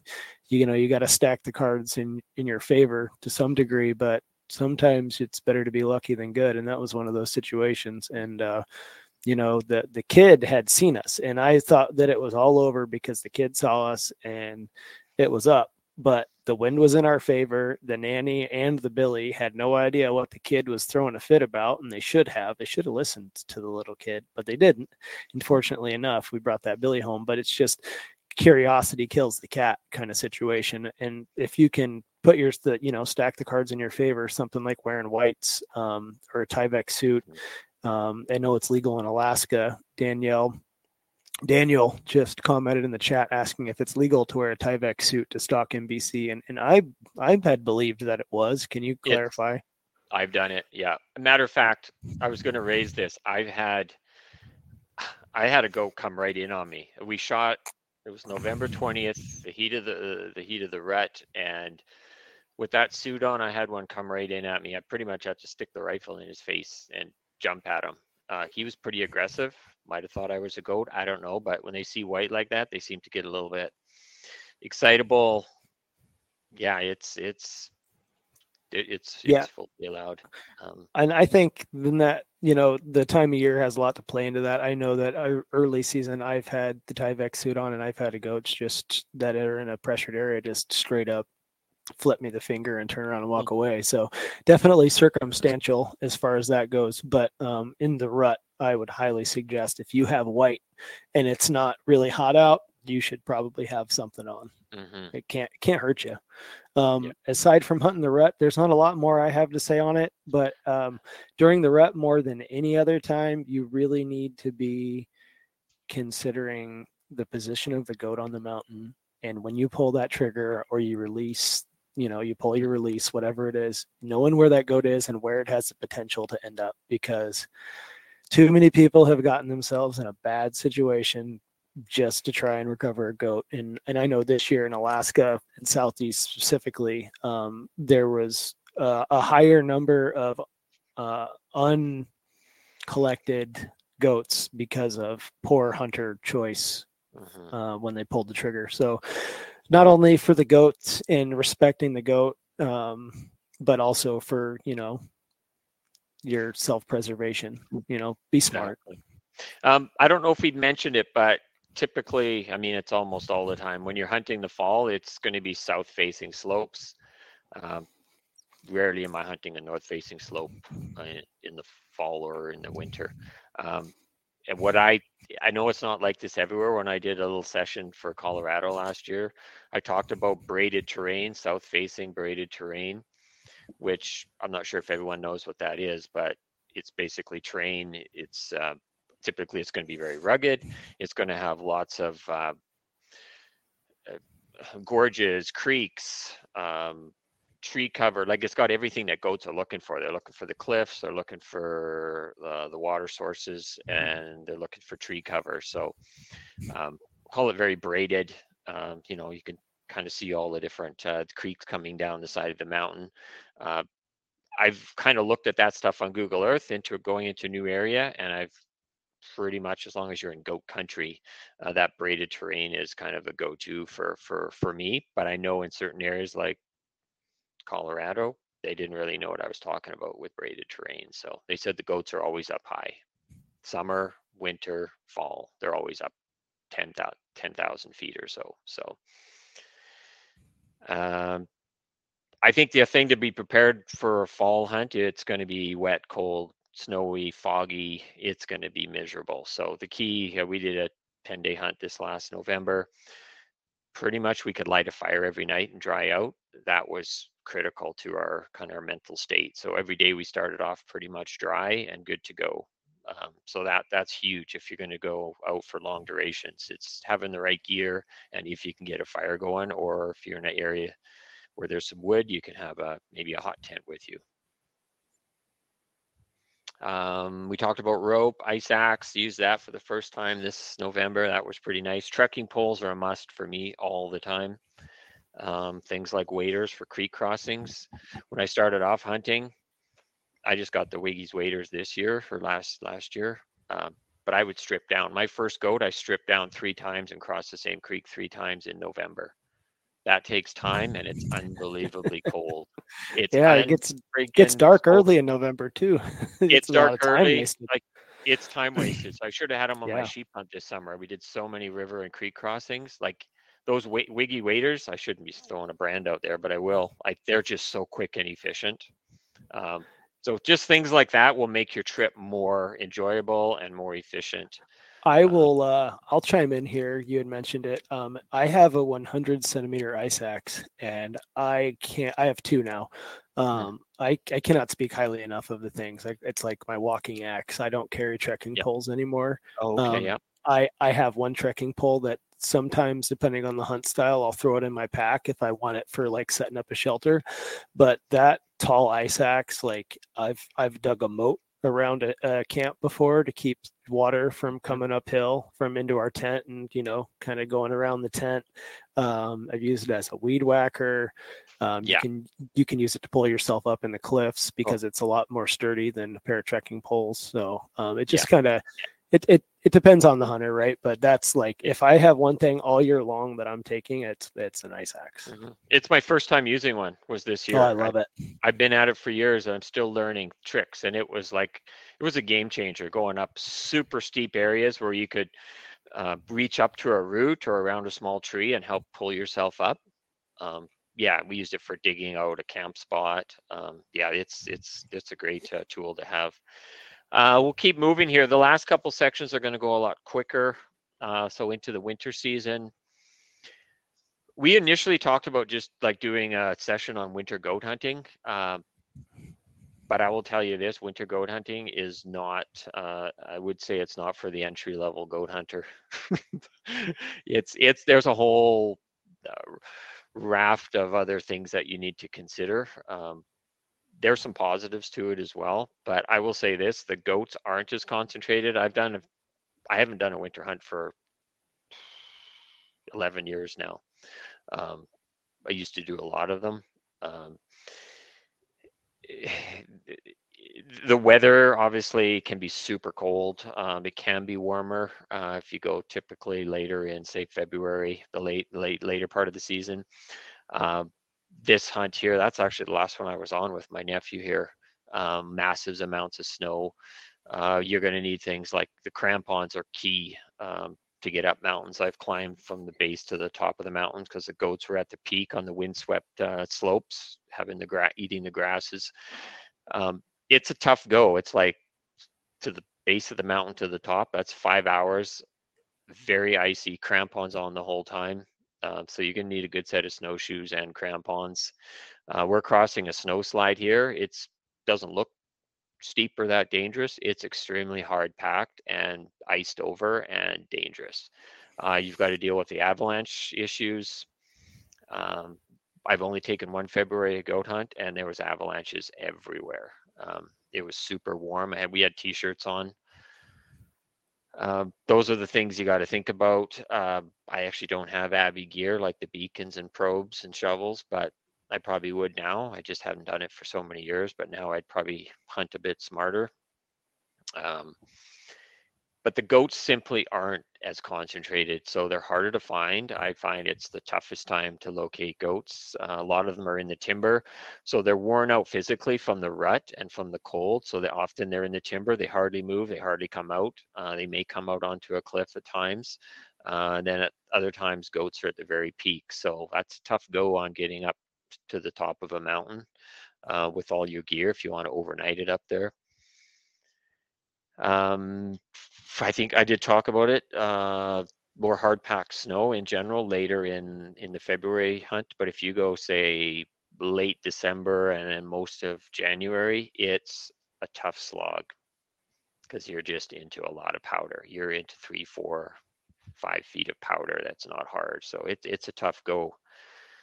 Um, the hides are still in pretty good shape, but I find that the goats aren't, uh, they're not as healthy. So the one Billy that I, that I took in uh, February, I remember grabbing the hide and the hair just ripped right out. So, and like lots of it, it's just, they're not as, as good a health. And often the hides I find more matted and, and the hides aren't quite as in a good condition as say of a November goat. Um, I think I covered most of it there. Anything else, Adam? No, I don't have. Nope, I got nothing else Nope. to add. Okay. Yes, that was another photo there. Again, there. So we've got the the white suit on on that upper corner. Uh, I find those those painter suits though they they tear pretty quick and easy. I mean, they only cost five or seven bucks or whatever they were at the time, but um, yeah, they they snag, but they're super lightweight, so they're they're better than nothing. Okay, let's go into spring, Adam. Yeah, so the spring, it's pretty much everything you heard in the winter. Um, this is just kind of a good photo. This photo was taken, or well, both photos were taken on Kodiak Island. So Kodiak Island is the only place in Alaska where we get to hunt goats in March. Um, it is an over-the-counter tag, but it's a registration tag, which means that there is a, a you know X number of goats taken, they will shut it down. So it is kind of quota based, um, but it, it is an over-the-counter opportunity. Um, for residents and non-residents alike. Uh, if non-residents just have to be accompanied by a guide with a contract. Um, but this photo is kind of a great photo to sh- kind of show you what goat country on Kodiak can be like. Um, they're kind of right below the A in Alaska on this slide. I s- have seen goats um, as low as right there, and they've been as high as where I'm sitting in the, the photo of my feet there, staring out of my tent early in the morning.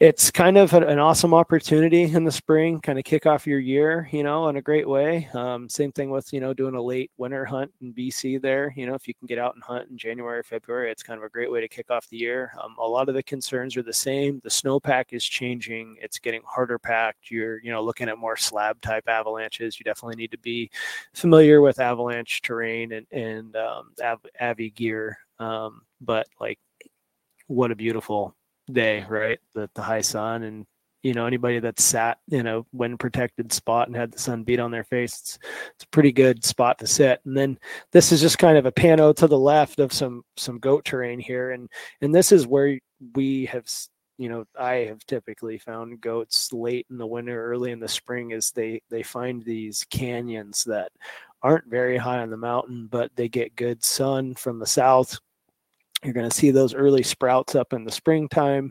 Um, they've got great escape terrain. You know, anything tries to chase a goat down in the center of that slide, um, you know, they're going to be able to out navigate anything. And then on the back side of this ridge, what you can't see is there's a series of cliffs going every which direction where these goats pretty much have escape terrain as soon as they pop up and over. And so, basically the the big thing when you find yourself hunting goats in situations like this is you know crampons are pretty much a necessity and um you know a part of the the entry level you know you, ropes crampons ice axes.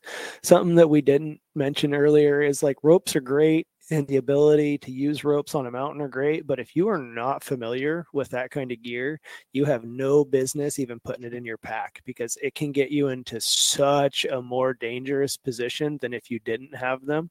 So just something to keep in mind is, is, is if you do have any desire to take ropes or crampons or anything that can you know gain you an advantage you should be aware that it can also put you in a terrible disadvantage if you're not familiar with how to use them properly and safely so just something to keep in mind especially when ropes are involved is, is if you don't know how to use ascenders and you know tie the proper knots and you know wear your harness properly and you know the, the proper kind of of uh, anchors, you know, etc. How to belay somebody into a position like it there are different people out there that can you know educate you. I'm sure you know unfortunately for me living in a small town in southeast it's pretty hard to be educated. So i'm a youtube professor but um, i'm sure those of you that are in larger towns be able to you know seek out rock gyms or you know somebody put on an avi class or or whatever. But that those are the things that come to mind when i see terrain like this is if you're going to use that kind of gear definitely make sure you're educated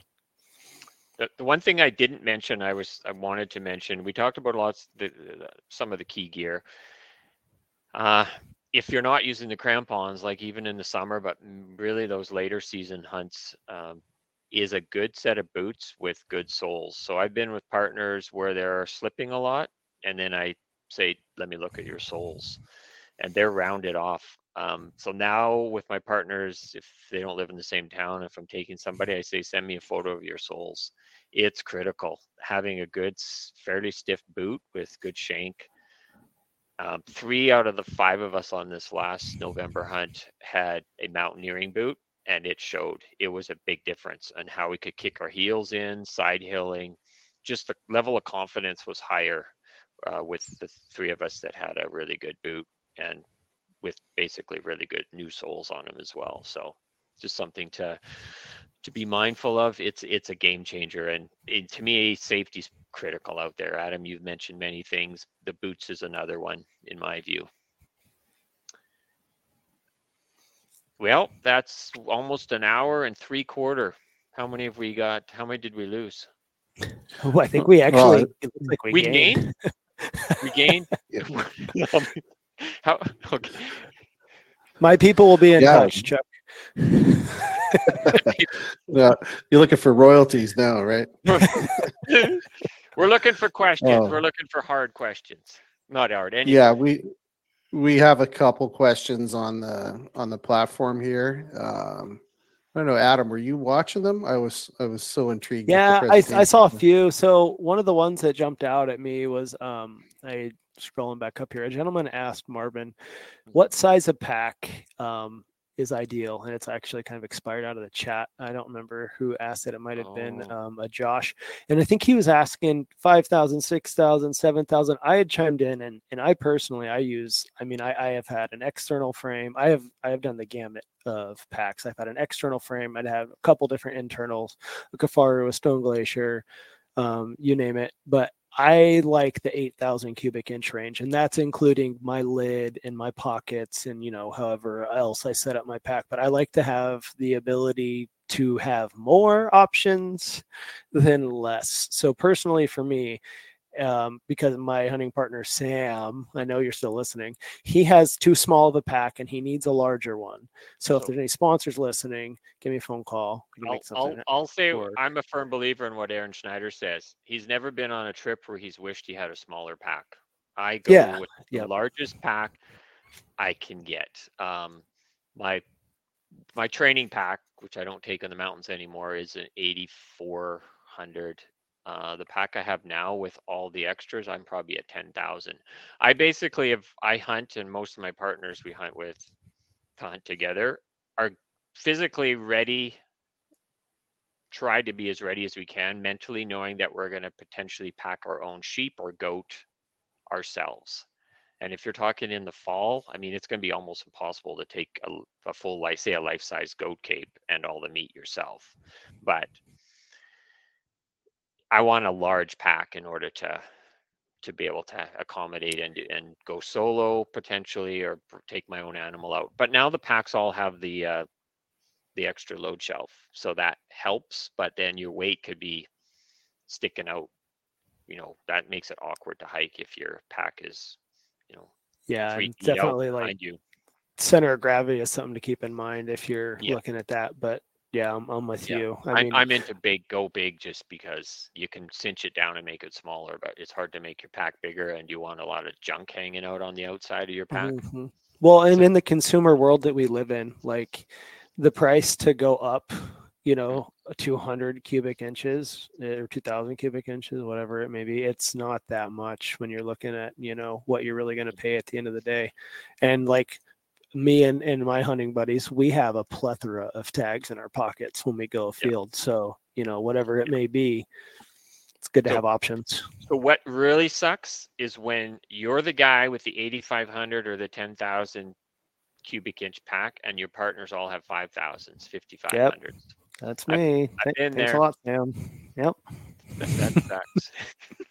You got more room for my spotting scope? yeah. Do you think my sleeping pad will fit in there? It's like, yeah. Anyway, that's a good plug too for Friday. We're going to get more into the story time, and I'm sure we'll finish off with that. Uh, the plug that Mhm. we'll do there is is just having a good old BS session, talking about, um, you know, the stories and the the good, the bad, and the ugly. So that that'll be Yeah, fun. for sure. But any more questions there? Uh, yeah, we got one. Uh, Clay Weber's asking, how close to goats? How close to goats do you need to be in order to hear them vocalize, hearing the bleats? I've been as far as 300 yards away and heard. Um, so I harvested a Billy and the rut, and the kid and the nanny went like this on the mountain, and we were about 300 yards away. But mind you, dead calm, light snow, um, and we could hear them vocalizing back and forth until they got back together. Okay. Yeah. No. Yeah. Good point. I, I think it's all conditional, right? Based on Yeah. uh, wind Mhm. and you know whatever else going on. Uh, another question here: Do you guys e-scout for new areas? Is it such a thing as, for example, with mule deer? uh, e scout all the time. I mean, Yeah. I I- hunted I before would agree. Google Earth, right? Because I, I, I, I was hunting pretty much before the internet. So Google Earth is phenomenal. Father time here. Well, Google Earth was was a game changer. But Marvin's old. I'm old. hey, so it, am I. 30 I've I'm been with married ya. 30 years. I can't be that young if I've been married 30 years. He's got more hair than I do, so it depends on what we're calling old here. Um, yeah, e scout. Like I'd mentioned, I scout out. I like. I rarely, and I I didn't say this. Maybe I'll talk about it Friday. I rarely go back into the same spot twice. Like I love to see new country. Uh, that's just love to to to explore. So what I do is e scout, and again in the fall I'm looking for those braided kind of south facing slopes and like e-scouting there's so much to dive into there we can maybe we'll touch on it on friday because Yeah. there's Yeah. there's so many yeah, different sure. platforms and things to use Yeah. and uh, Yeah. and it's a good cliffhanger to make people show up on friday there is there is Exactly. Um, I have a, a question. I think we'll finish off, and then we can, like you said, we can carry stuff into the Friday session too. So we'll make note of any questions that are left. But I'm going to ask each of you this question. Uh, Marvin touched on it at the very start of the presentations here. Um, favorite goat recipe, Adam?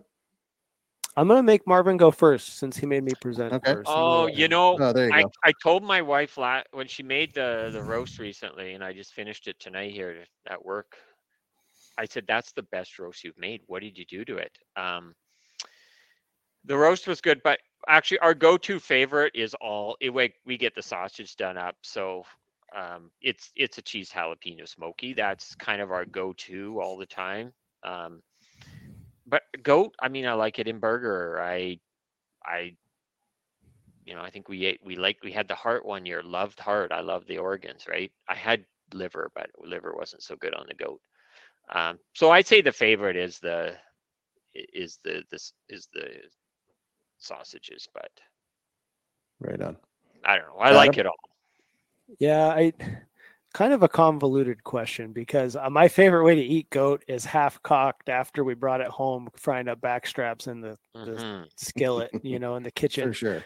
as we're reminiscing on the hunt, but um, or over a fire in the field. But um, in the home, like my wife and my two young boys, like we just we hammer down on goat burger, whether it's tacos or meatballs or meatloaf. I mean, we have goat tacos like you know once a week until it's gone, and then we ask Uncle Sam to bring some more um, goat burger. But um, there there is one thing that I have done with black bear that I have not done with goat, and if somebody has an opportunity to do it before I do, I highly suggest um, trying uh, blackening in an entire front quarter with blackening seasoning.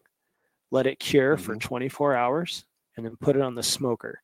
And you put it on the smoker until you know you can do one of two things. You can put it on the smoker for you know three hours until it, the smoke is penetrated and it won't penetrate anymore. You know, probe it, finish it in the oven until it comes up to temp. But um, I have had no better black bear than a whole quarter blackened and smoked on a quarter on a and smoked on the smoker. So that is a goal of mine the, in the coming years is to blacken an entire goat quarter and then it basically falls apart and you have pulled goat or pulled bear and then you can package it in you know one one and a half pound uh, freezer bags and then you pull it out anytime you want uh, serving so that's something i'd like to Wow. try in the future Now my mouth is watering now. Thank you very much for that, Adam. my pleasure Well, guys, uh, we are closing in on our uh, drop dead time frame here. Uh, awesome. Thank you guys so much. The presentation was great. Lots of great engagement and, and uh, a lot of lot of gems in there. So we're going to continue this on Friday.